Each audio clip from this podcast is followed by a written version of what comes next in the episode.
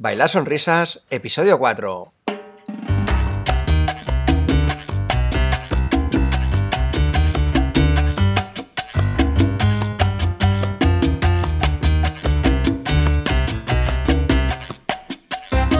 Muy buenas a todo el mundo y bienvenidos a Bailar Sonrisas, el podcast en el que debatimos sobre temas que pasan por la cabeza de la gente, como nosotros, que le encanta salir a bailar.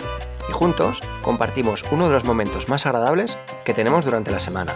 Somos Marcos y Luchi y queremos darte la bienvenida a este capítulo. Primeramente, si escucháis algunos ruiditos de cocina es porque ha llegado mi compañero de piso y no sabía que estábamos grabando. Pero en el programa de hoy hablaremos sobre las frustraciones en el mundo del baile, o sea, frustraciones con el aprendizaje y con los pasos, uh, frustraciones con la música y las salas de baile y también frustraciones con la parte social. Vamos a ello. Bien, Luchi, pues hablemos sobre frustración. Vale, frustraciones en el baile. Eh, bueno, hemos hablado un poco para organizarnos y intentaremos dividir un poco por, por separar por, por dónde podemos tener frustraciones. Una de ellas sería en aprendizaje. Uh -huh. eh, creo que es algo que pasa con todos. Es un periodo que te frustras porque sientes que no estás aprendiendo, sientes que siempre estás haciendo los mismos pasos, que no hay evolución. ¿Por qué pasa eso? ¿Tú qué crees? Bueno, yo creo que dentro del aprendizaje tienes dos vertientes, ¿no? Una sería en el baile social y uh -huh. otra sería en clase. A veces lo que te pasa es que en, en, la propia clase los pasos que estás haciendo ya te los sabes o que no los memorizas y luego en el baile social es lo que tú comentas un poquito, que es que no sales de los mismos pasos siempre, ¿no? Entonces yo creo que esto ocurre porque tenemos una capacidad determinada de memorización de pasos, entonces tenemos que eliminar una serie de pasos de nuestra memoria para volver a incorporar otros nuevos, o también creo que ocurre porque lo que necesitamos es practicar fuera de nuestra zona de confort. Uh -huh, ¿Qué sí. pasa? Que cuando estamos bailando estás con la inercia y estás tan poco pendiente de los pasos que estás haciendo que hacer los que tienes más a mano. Sí. Sin embargo, si coges conciencia en el momento que estás bailando e intentas hacer pasos nuevos, en ese momento es cuando sales de la, de la rutina y empiezas a hacer uh -huh. pasos nuevos. Sí, pero no es tan cómodo. Claro. Porque en ese momento vas a cometer errores. Uh -huh. Y igual tú, no sé, estás bailando con alguien que, que sabes que, es, que vas a bailar bien o que ya conoces o que no conoces y no quieres tener ese mal, mal momento, entre comillas, de cometer un error, uh -huh. que es una tontería. Pero sí. creo que nos pasa a todos pero te hace estar más con, consciente, uh -huh. pensando más en los pasos que estás haciendo y no disfrutando tanto. Sí. Entonces salimos para bailar, salimos uh -huh. para disfrutar. Sí. Nadie quiere estar contando. Exacto. Y sobre todo equivocarse y quedar mal con la chica es otra frustración, uh -huh. yo creo. Que, que, es importante decir que muy probablemente no quedarás más con, la, con mal con la chica o la chica con el chico.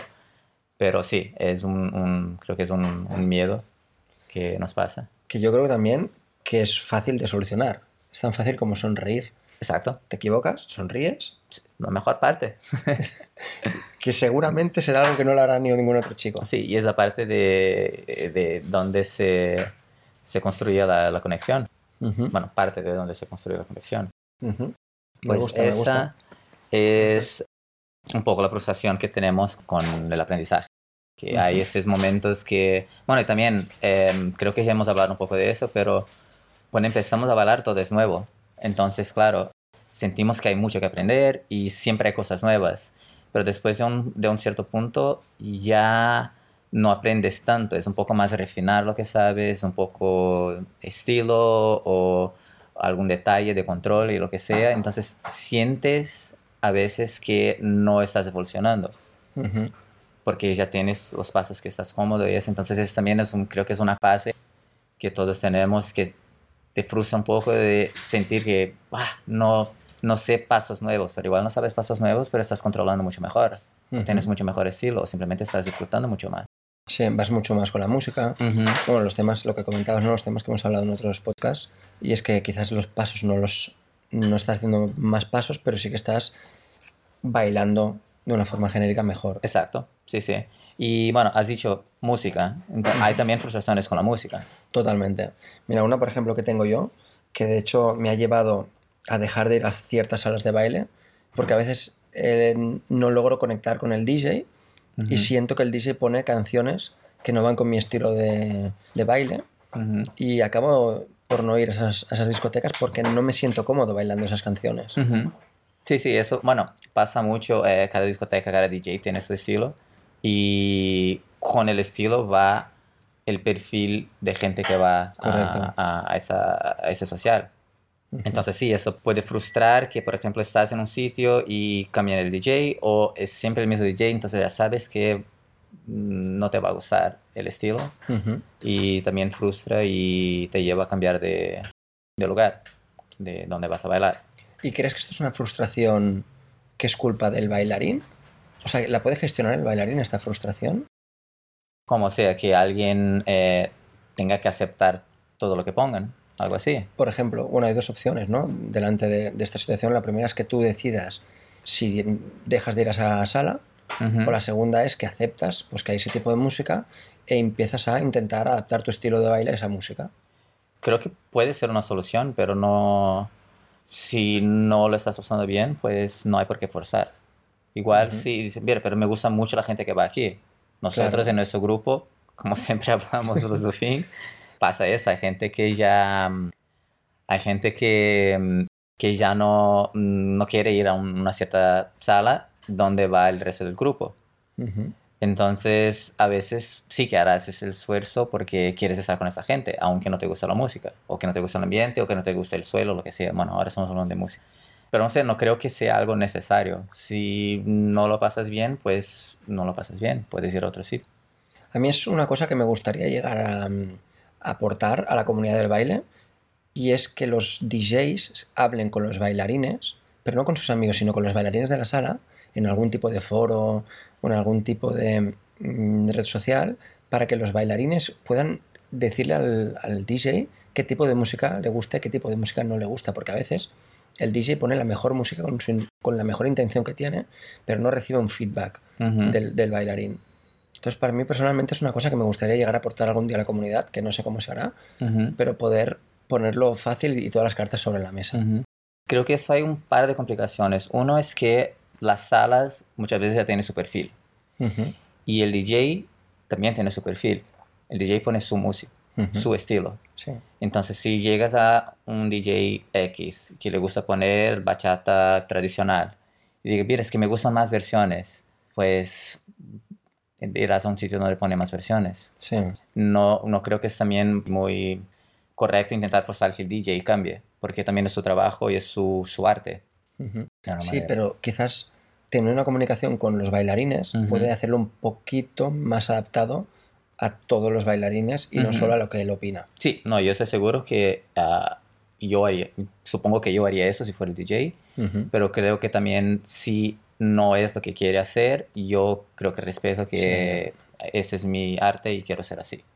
Ese es mi trabajo y hago yo mi trabajo, ¿sabes? Como ese tipo de, de, actitud. Pero bueno, creo que hay un poco de eso, a veces hay un poco de ego y hay DJs que preguntan, hay, hay, hay DJs que ya antes del evento de la noche dice, vale, ¿qué querés escuchar hoy? Y sí que escucha pedidos. Hay DJs que intenta hablar con ellos en la cabina y dicen, no, yo no acepto pedidos. Entonces, hay de todo. ¿Y te ha pasado alguna vez que estás en una sala de baile, escuchas tu canción y por algún motivo, ya sea que estás en el baño o estás en una conversación con alguien, no puedes bailar esa canción? ¿Te has frustrado en ese sentido? Sí, claro, claro. Eh, pasa mucho porque aquí en Barcelona hay mucha gente que sabe bailar, hay mucha gente que baila bien. Eh, si vas a los sitios conoces ya a mucha gente y pasa mucho, a veces como es lo que has dicho, es justo cuando vas al baño o justo estás en, el medio de una conversación muy interesante o no es la persona con quien quieres bailar esa canción porque no sé, igual ya sabes que esta canción quiero bailar con esa persona mm. por el estilo, por algo, porque ya habíamos hablado antes que bailaríamos esa canción, pero la persona está al otro lado de la sala. Es una frustración, pero creo que es de, de las que hemos comentado es la menos impactante es un poco, es casi divertida. Es como, ah, qué mal. Bueno, pues la próxima y ya está. No es nada que dure mucho tiempo. No sé si, si te sientes así o si es algo que como, vale, ya no quiero más bailar hoy, voy a casa. No, pero también depende del, de lo favorita que sea tu canción, porque si es tu canción favorita de verdad y, y ese día estás motivado para bailarla y no la puedes bailar con la persona que te gustaría, Mm, o imagínate que dices, bueno, ya que no puedo bailar con la persona que me gustaría, bailo con otra persona y, es un desastre. Ah, bueno, eso pasa también. Sí, sí, sí. No, eso sí que puede acabar con tu noche. Eso sí que puede decir como, wow, igual es la última canción de la noche y vas a casa así como, bueno, toda la noche iba bien, pero ahora... Podría haber sido el mejor Sí. momento y ha sido, Y ha sido un desastre. peor. Sí, sí, de hecho ya he tenido esa conversación algunas veces. sí, es, es, es un- una frustración interesante, casi divertida, pero interesante. Sí, sí. Y bueno, eh, y hablando de esa parte de, de, de social, Ujú. estás hablando con alguien, una de las frustraciones que puede haber, eh, bueno, una de las cosas buenas que hemos hablado muchas veces de, de ir a bailar es la conexión, conocer gente y, y, bueno, conocer gente en general. Pero también hay el otro lado, el no conocer muy bien las personas. ¿Cómo es eso? ¿Cómo lo ves? ¿O qué es eso primero? Pues eh, a mí personalmente me pasa que hablo mucho con la gente. Soy una persona que le gusta hablar, le gusta conocer y, y es cierto que muchas veces conoces a alguien, por ejemplo, cuando tú y yo nos conocimos, no llegamos a conocernos hasta el cabo de, te podría decir, incluso varios años, que fue cuando empezamos a compartir más allá del baile. Que fue creo que cuando fuimos al crucero, que compartíamos habitación y entonces allí, pues siempre se suelen explicar una serie de cosas personales. Por ejemplo, oye, a mí me gusta dormir la siesta porque así estoy más menos cansado por la noche. Me gusta estar tranquilo. eh, yo soy una persona que va a tope y me gusta beber cada noche y disfrutar. sí, sí. Entonces ahí es cuando empiezas a conocer a las otras personas, ¿no? Cuando, cuando compartes más allá de, de una simple... Del simple baile. sí. Sí. Sí, y bueno, y por otro lado también pasa mucho de... Bueno, a ti te gusta mucho conversar con la gente. Yo ya soy más introvertido. Para mí es más difícil eso de bailo y me quedo hablando con la persona. Sí que lo hago muchas veces, pero me pasa mu- mucho más de bailo y digo gracias y voy al próximo baile.